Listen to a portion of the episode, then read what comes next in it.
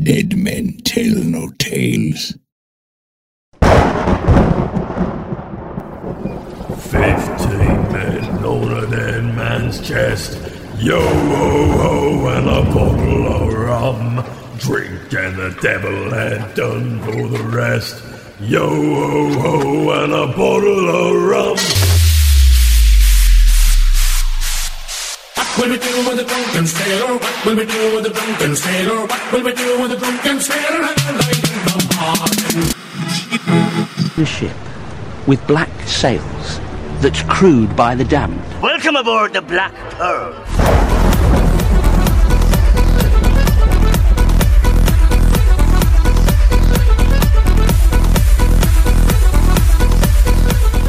Welcome to the Black Pearl Show, a Pirates of the Caribbean Minute podcast where we analyze, scrutinize, and plunder the Pirates of the Caribbean films one blimey minute at a time. I'm Scott Artist from ScottArtist.com. And I'm Heather Artist from BlackPearlMinute.com. Thanks for joining us for minute 30 of Dead Man's Chest. First week of our new schedule. New shows every Monday, Wednesday, and Friday. Last time I mentioned it. Check out minute 25 of Dead Man's Chest if you want the full details of all the new stuff going on, the new schedule, and with the extra time, maybe we just might also be able to get some of those other projects underway. Maybe, perhaps. Ah, procrastination. It's my warm sleeping bag. There's no procrastination with the Black Pearl Show. In fact, the new schedule means Pirates of the Caribbean all damn year long. For everybody who's just clamoring for that out there. Exactly. I can hear the screams of excitement, or is that indifference? I don't really know. Either way, Pirates all year long. And three days a week. It gives Heather that time to to stew in her juices and make sure she's up and ready. really? Gets her going on, or whatever it is. Yeah, I guess I'm just rambling. In the previous minute, Lord Cutler Beckett opens his box just in time for Elizabeth Swann to stick her pistol in his face.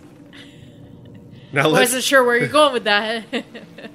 Why? I didn't. I I, didn't. ca- no I didn't clue. catch it. There's something wrong with that. No. Just recapping the last minute. Nothing at all. Now let's talk currency. Oh, the 18th century is so edgy, so libertine. By the way, Elizabeth discovers that assuming makes an asset of you and me when dropping the cursed Aztec gold bomb on Beckett. Come on, Elizabeth. Haven't you ever seen a James Bond movie? The supervillain is never interested in just mere money. There's always the big ticket item, you know, $1 million. Minute 30 begins with Elizabeth holding Beckett at gunpoint. There's something you need to know. Smug Beckett replies, Ah, you think the compass only leads to Isla de Muerta, so you hope to save me from an evil fate. The minute ends with Beckett signing and putting a seal on the letters of marque saying, You're making great efforts to ensure Jack Sparrow's freedom. Elizabeth fires back, These aren't going to Jack. Beckett responds, Oh, really? To ensure Mr. Turner's freedom, then? I'll. Dot, dot, dot. What I had in my notes for this particular part here is this minute, I guess I should say, a big bomb. This is the big bomb of the minute. What about Pirate Word of the Week? I send you to the deep. Oh my god, I forgot pirate word of the week. Now that's on me. Damn it. You Pirate got that right, buddy. Aren't you supposed to jump in before we do all the minute stuff? Now we got to go back and say, No. let's you pretend know- let's pretend that we usually do that before we do the recap. And the only after the recaps is when I forgot. So that's so you your, forget almost every How week. dare you? Yeah. So pirate word of the week. I can't believe I forgot and I'm always harassing you about it. Man, another blight on my otherwise perfect record. Huh. Interesting. Anyway, Pirate Word of the Week is jellyfish. This isn't your ordinary jellyfish Okay. you'd find in the ocean. This is a plump or overweight person. Really? Yes, or submissive, cowardly, or otherwise weak-willed person. Really? Huh, yes, That's interesting. You'd be called a jellyfish. What? Not you, but a person Oh, that's interesting. with these characteristics. Huh, jellyfish. Jellyfish. Pirate. It's just hard for me to picture a pirate saying, "You jellyfish, Jellyfish? you bloomin' jellyfish, get over here." Yeah. Sounds more like he's talking to his buddies. his buddies, if you get my drift, because it's just not a very hardcore word. No. I mean, you can go kraken. No, jellyfish. You also had like filet mignon. Somebody I can't remember what it was the other time. I don't remember what that was. Filet mignon somebody. Cut you to the brisket. Yeah. And then jellyfish. Come on, pirates. Let's keep a consistent record here. Okay, jellyfish it is. That's a good one. It's interesting. Chunk of rotten seahorse. Chunk of rotten. See, that's a good one. I mean, just to have seahorse. So if you called somebody a seahorse, you'd be like, okay, little dandy, what's going on here? But what can you say? I have Can't no really uh, belittle the pirates. Nope. It's just not politically correct, anyways. As I was saying before, we can continue on now after Heather forgot Pirate Word of the Week, as I recall, just from a few I seconds think your ago. recall is incorrect, but okay. The big bomb in this minute is Beckett giving Elizabeth a verbal beatdown, a virtual bitch slap of sorts, I call it.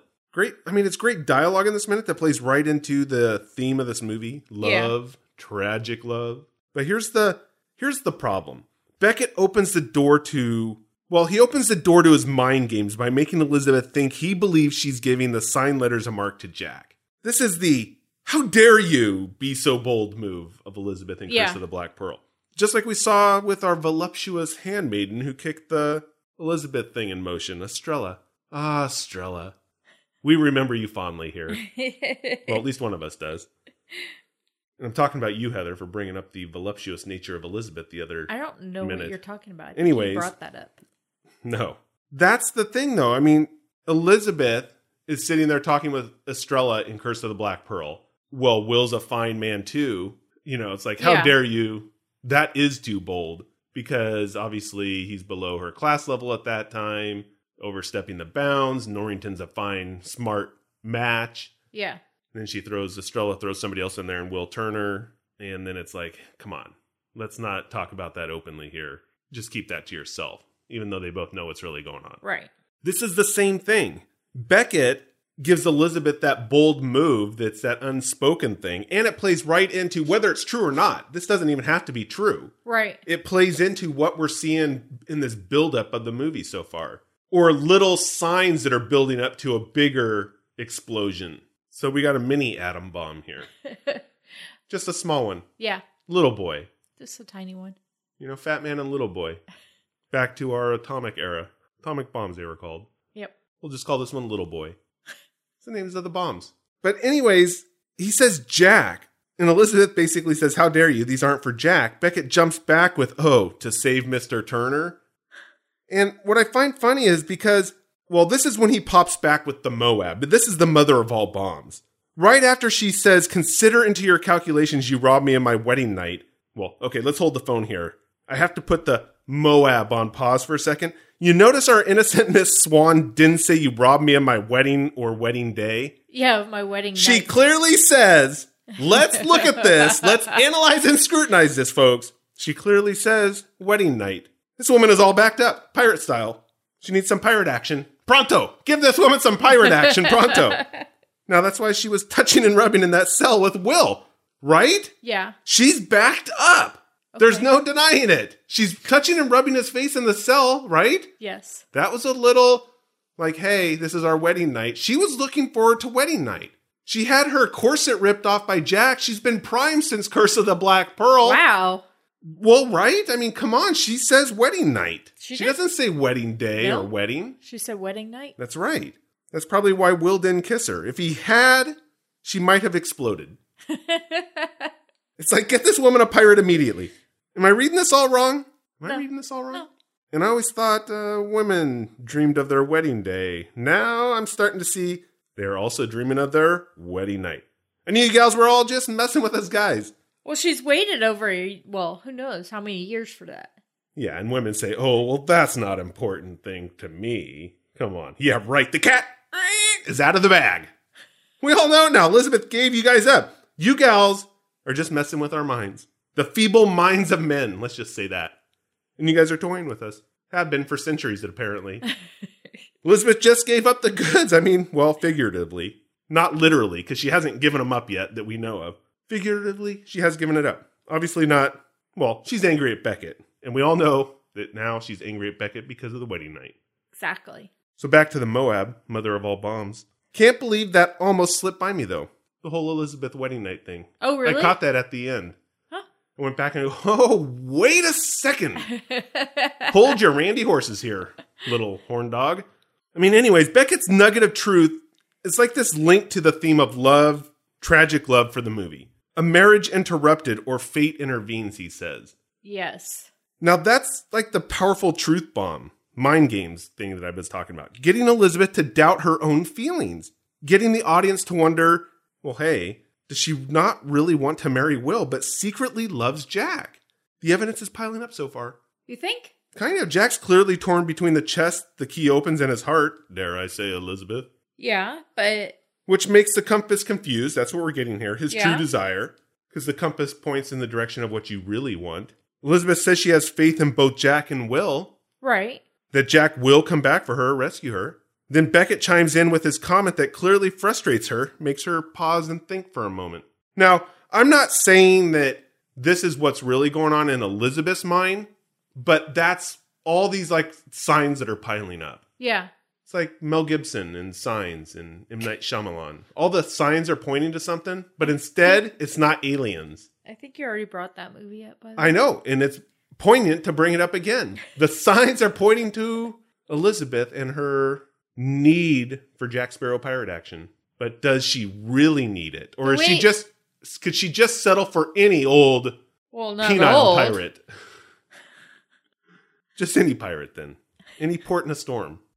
With the way she was acting with Will, do you really think she has feelings for Jack, though? Well, I'm not saying that I think I don't think she does. And for one thing, I've seen the movie. That kind of ruins that part. But if you had it, you got to put yourself in that mindset, that frame of mind where you haven't seen the movie.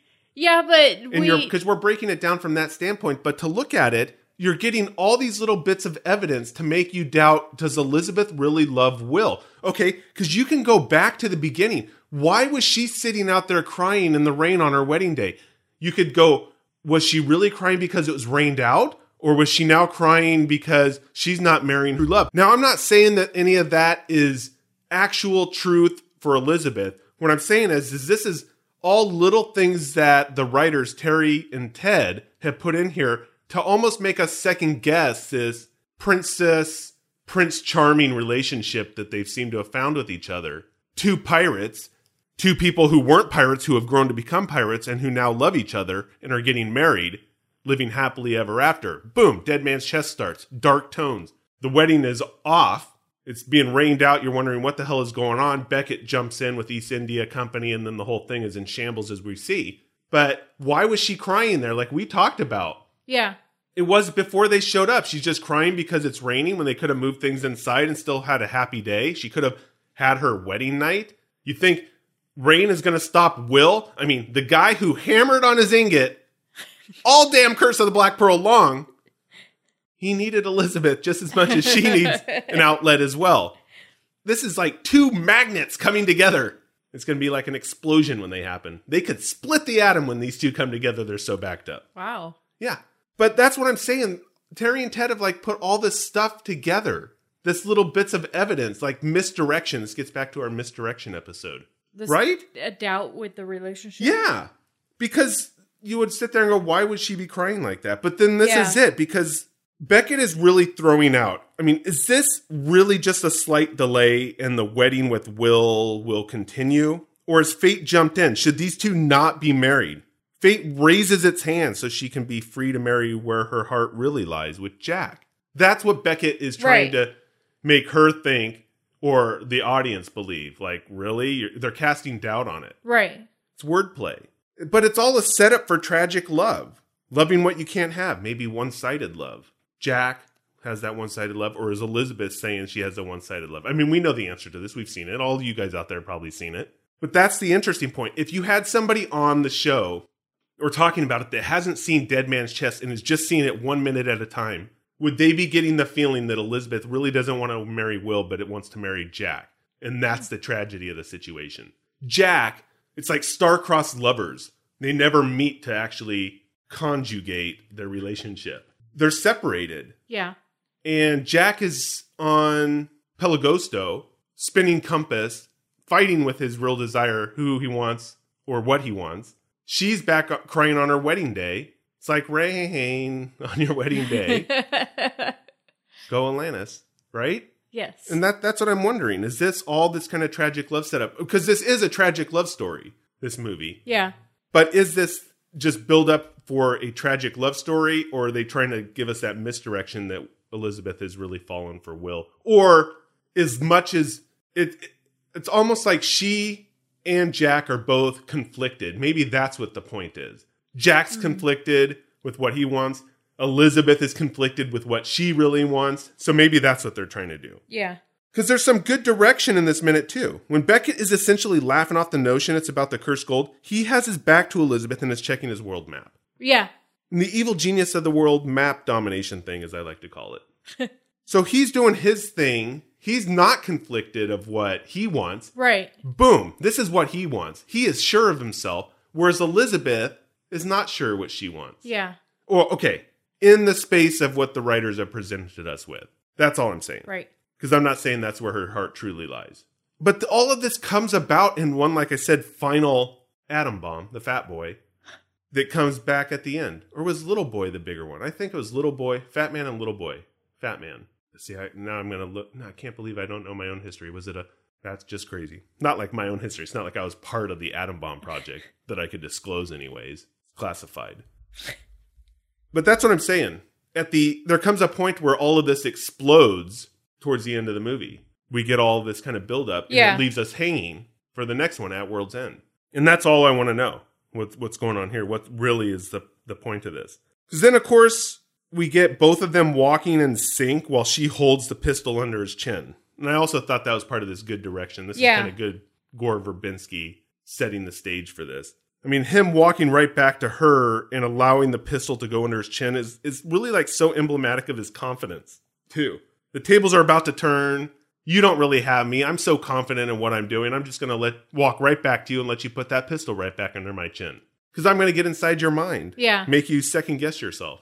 He really is an evil genius He is or actually. evil henchman of or evil super villain or whatever you want to call it super villain this because we were talking about that too this the last time is there's this transition is where the lighting comes back into play and we talked about how the lighting has this feeling of a mood shift from cold to warm Yeah. the last time when Beckett first, and then I'll step back to the previous minute. Beckett is in the room, his office. He's in charge. He's got everything going on. He has the upper hand. We have the warm red orange glow of the candlelight on Uh-huh. him, kind of that warm upper hand moment there. Right. Elizabeth comes in, gets the pistol on him, says, Hey, that's not what you're looking for. I got the letters of marque. The whole everything is going up and we're changing things Yeah. she is there with him and the the lighting turns to this bluish color it gets cold Yeah.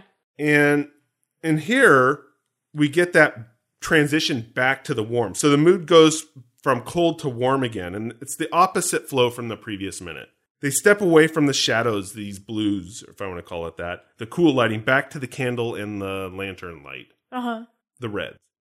Both Beckett and Elizabeth are illuminated in warm colors now. Elizabeth had the upper hand, represented by the cool colors, and now, even though she has him sign the letters of marque, stamp his seal on it, he's now gaining that upper hand in the mental game. So it shifts back to his original position when she first entered the office. It's like this great symbolism. I mean, it's perfect for back and forth, Yeah. this repartee that they're having with the conversation. He's planted a seed of doubt now Right. or at least in the audience. So we see this conversation shift back and forth, and I thought that was just like spectacular. Yeah. That's really cool, actually. I know for everybody who was on the edge of their seat before I moved to sound. Well, this is kind of sound related. Okay, little boy. Yeah, little boy. I had to come back to it. The history, even though it really had no real revelation here, but now it got stuck into my mind, so I had to check. Come back to myself. I mean, I knew that there's a reason that they called it Little Boy versus Fat Man, that they weren't the same, but besides just having cool names. Little Boy was 9,700 pounds, had a length of 10 feet, diameter 28 inches, and it was filled with uranium 235 and 140 pounds of that, and it had a blast yield of 15 kilotons of TNT. Whereas Fat Man was 10,300 pounds, had a length of 128 inches, and a diameter of 60 inches. This bad boy was filled with plutonium. You got to go with the plutonium Oh, yeah. just doesn't work right if you have Fat Man without uh, plutonium. No. But it had 14 pounds of filling weight on that and a blast yield of 21 kilotons. So there you go. Fat Man and Little Boy. There you go. And then you have the mother of all bombs, the Moab. But we're not going to talk about the Moab. But we do get the creepy sound effect back. Oh, yeah. Notice when he says there's more than one chest of value in these waters? Yeah. We get that supernatural dead man's chest music accompaniment. Right. It's always reminding us that this has a cursed element to it, something a bit supernatural, magical. This is exactly how the cursed Aztec gold in the medallion was accentuated in the first movie. That audio reminder of the prize, the thing that Yeah. people are searching for but maybe cannot yet acquire. It's the item just out of grasp kind of thing. And it's kind of interesting that both Beckett and Jack are going are after the same item. Yeah, it is interesting, but I think yeah, you could wonder like, well, that's a crazy coincidence. Right? But then again, it's you know we're looking at kind of intertwining stories, and if you're looking at this is a movie of Jack Sparrow, Elizabeth Swann, and Will Turner, that yeah, that, that is an interesting word because it would be like if he's coming to them, it's all it would be almost better. Maybe this is it. Let's just say this.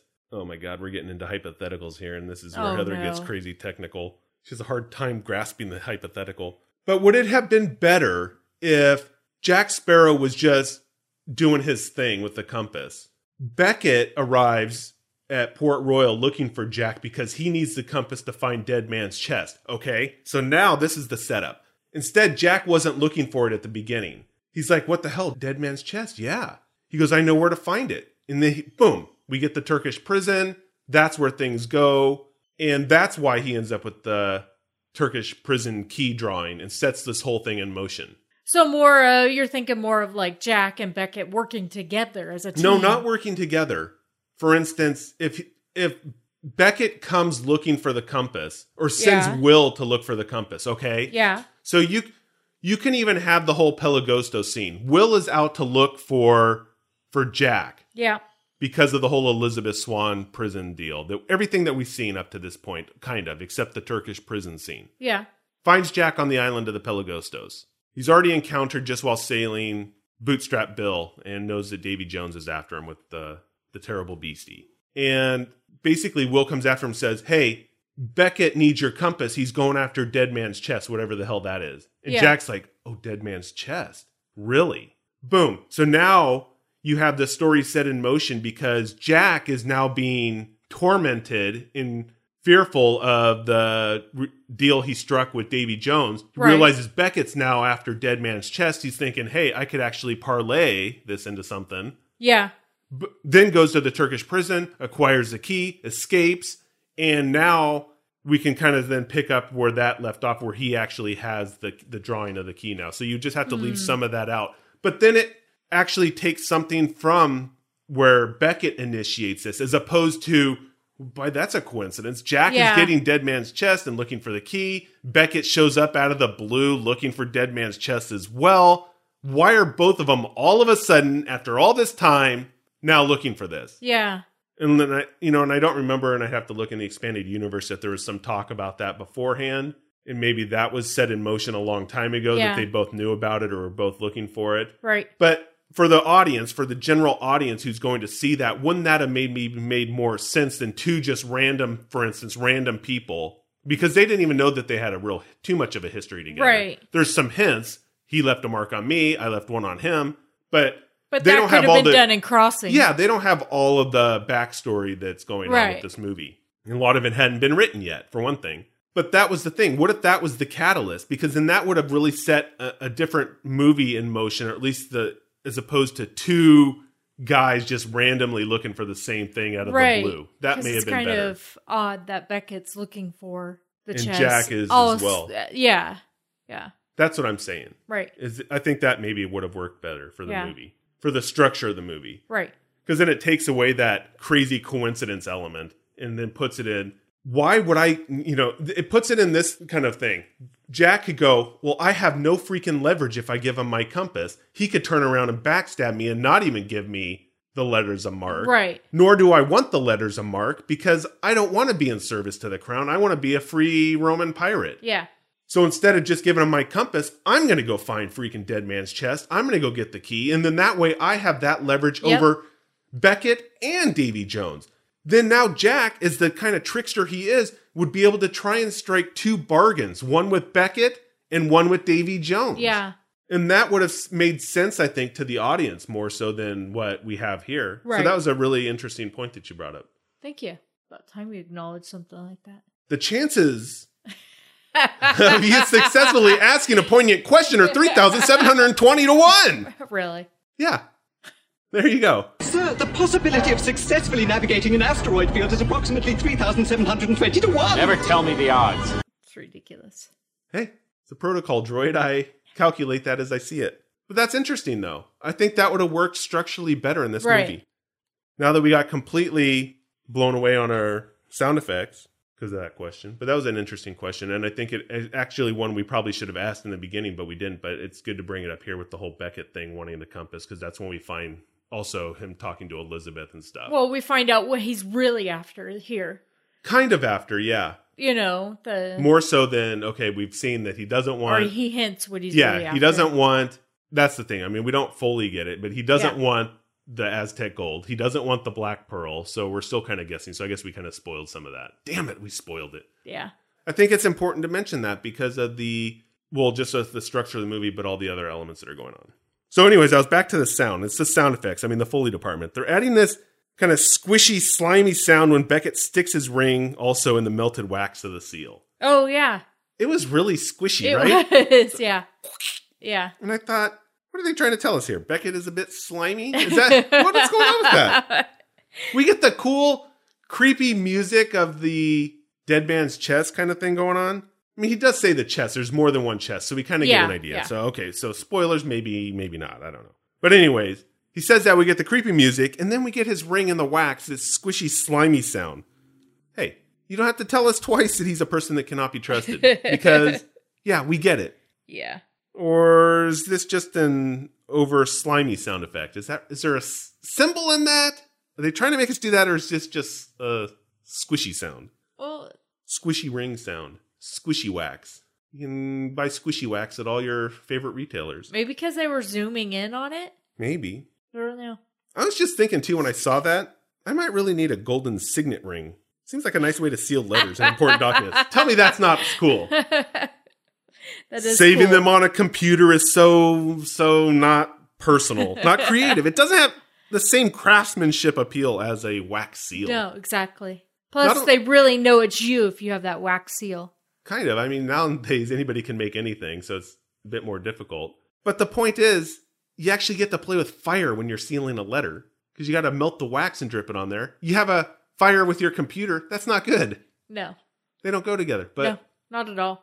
You know fire if, with if this your computer's smoking, there's an issue. yeah exactly so why not have wax melted wax and fire There you go. I guess I'll add that to my list of gripes regarding fashion. You know, the hats. And now I have one for letters and documents.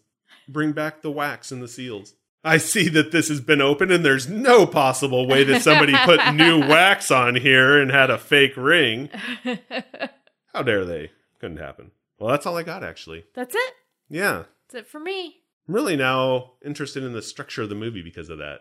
Look at I can Yeah. cause doubt within you. I know. It's like I've turned to the dark side on it. It works, but I think it would have worked better, as Yeah. we said. Okay.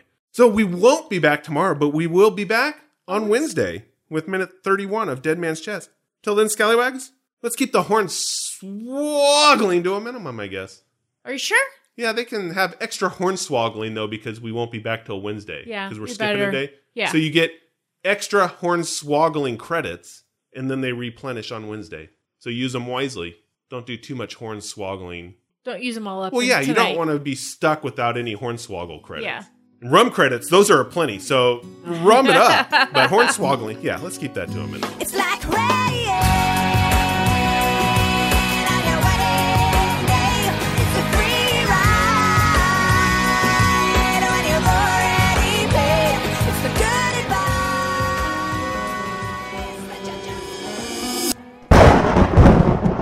You've been listening to The Black Pearl Show, and we appreciate it, scallywags.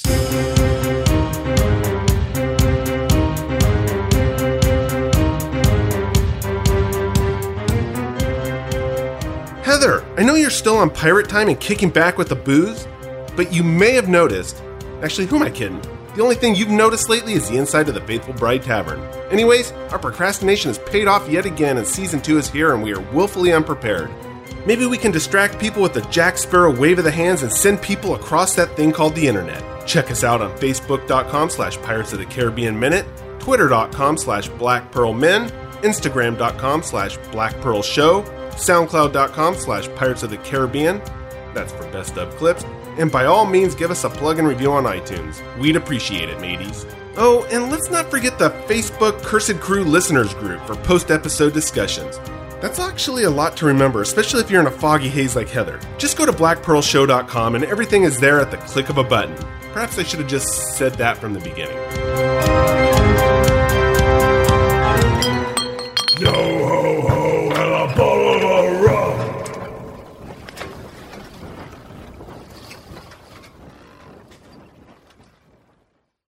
This is a Shoutreach Media production. Pirates don't need no stinking disclaimers, but just for fun, I think all you dirty, filthy bilge rats know that Disney and Bruckheimer Films have no affiliation with us at all, and we have none with those bloomin' cockroaches. We talk about Pirates of the Caribbean, which is their property, and all that other fun stuff. But I think it's obvious what's ours and what's theirs. There's no need to blur the lines or stir up a bloody rum filled sweat. As for the music, that's with permission or licensed under Creative Commons. So let's give a shout out to Ross Bugden, Six Nail Coffin, and Tommy Wynn. The rest, well, that's just me. Oh, and maybe Heather.